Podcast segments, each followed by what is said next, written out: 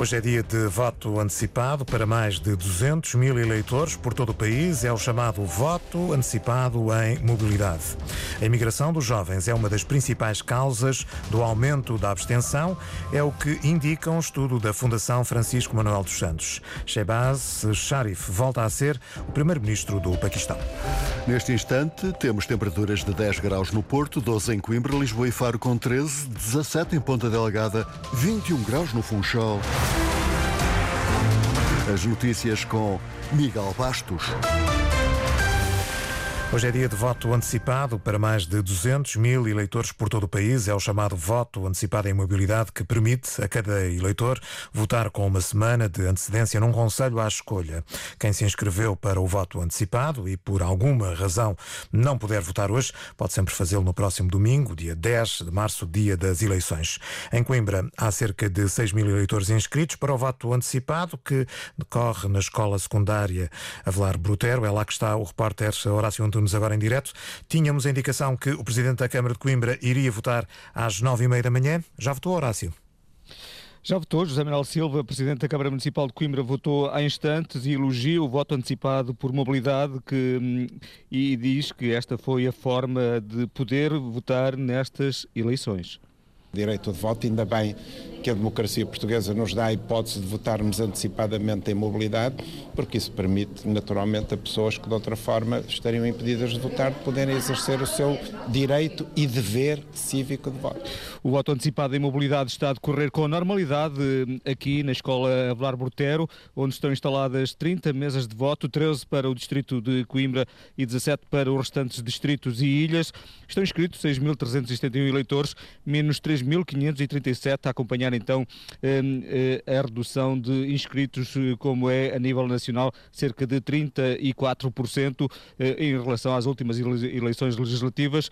Votam para o Conselho de Coimbra 2.986 eleitores e para os restantes conselhos do distrito 327 eleitores. 3.058 votam para os outros distritos do país e regiões autónomas. Voto antecipado em Coimbra há cerca de 6 mil eleitores inscritos. Ontem, na campanha da Aliança Democrática, Luís Montenegro piscou o olho aos jovens para pedir que não imigrem, porque a AD, Inês Ameixa, promete um lugar para eles em Portugal. Festa animada com jovens e menos jovens para ouvir Luís Montenegro no mercado municipal de Famalicão. O líder da AD lembra as medidas direcionadas para os mais novos, a quem se dirige diretamente. Nós precisamos de vocês cá. Nós queremos que os jovens portugueses acreditem aqui no nosso país na nossa capacidade, porque eu não quero que vocês imigrem nem hoje nem amanhã. Num palco circular, colocado no meio de lugares sentados, falou também o líder do CDS-PP. Nuno Melo pede que os jovens lutem e não se resignem e deixa um alerta. Para a juventude deste país, mas para todas as gerações, a dos meus filhos, a minha e a dos meus pais, sinceramente, eu não gostava nada de verem algum dia da minha vida a Mariana Mortágua, a Ministra das Finanças, porque lhes garanto que no dia seguinte o vosso futuro seria muito pior. De jovem para jovem, falaram ainda os presidentes das Jotas de PSD e CDS. Francisco Camacho, líder da Juventude Popular, recorre à gíria futebolística. Nós precisamos de um médio-ala como Nuno Melo, que finta à esquerda e seus obstáculos e que assiste o grande ponta de lança da nação, Luís Montenegro, para fazer golo. E esse golo começa no dia 10 de março. E Alexandre Poço, líder da JSD, apela ao voto dos indecisos, em concreto dos jovens indecisos. Isto não é o voto útil, é o voto inteligente, é o voto da mudança. Voto dos jovens que Luís Montenegro quer também conquistar a 10 de março com Luís Montenegro na campanha da AD a falar para os mais jovens.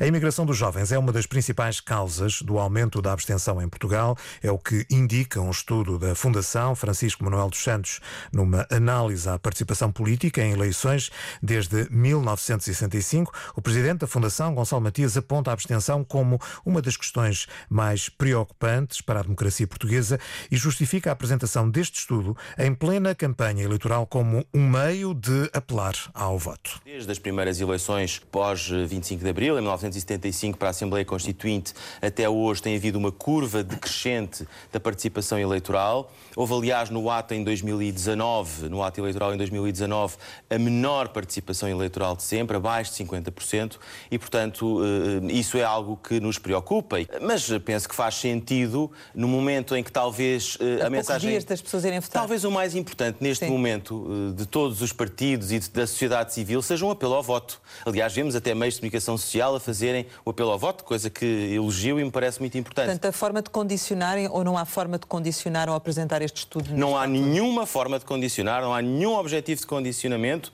é apenas para informação. Se dali resultar uma maior participação eleitoral, tanto melhor.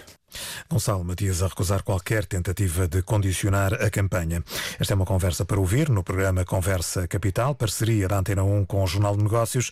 Pode ouvir o programa na página da Antena 1 ou também através do RTP Play. Shehbaz Sharif volta a ser o primeiro-ministro do Paquistão, recupera assim o cargo que ocupava até agosto do ano passado, a quando da dissolução do Parlamento e no seguimento de novas eleições marcadas eh, por acusações de fraude.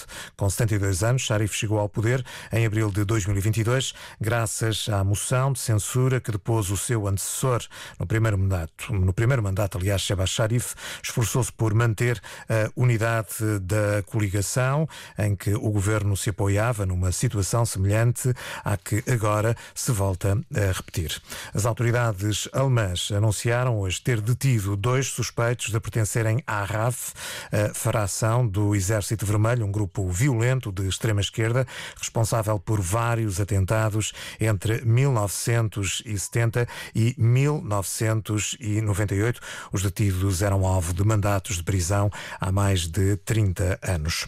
Está confirmado o ataque no dia 25 de fevereiro a três aldeias no norte do Burkina Faso, ataques que provocaram cerca de 160 mortos. Sem números oficiais, as suspeitas recaem sobre grupos fundamentalistas islâmicos ligados à Al-Qaeda e ao Estado Islâmico, como o extremista Boko Haram. Ataques ataques que desde 2015 já fizeram, no Burkina Faso, cerca de 20 mil mortos e mais de 2 milhões de deslocados.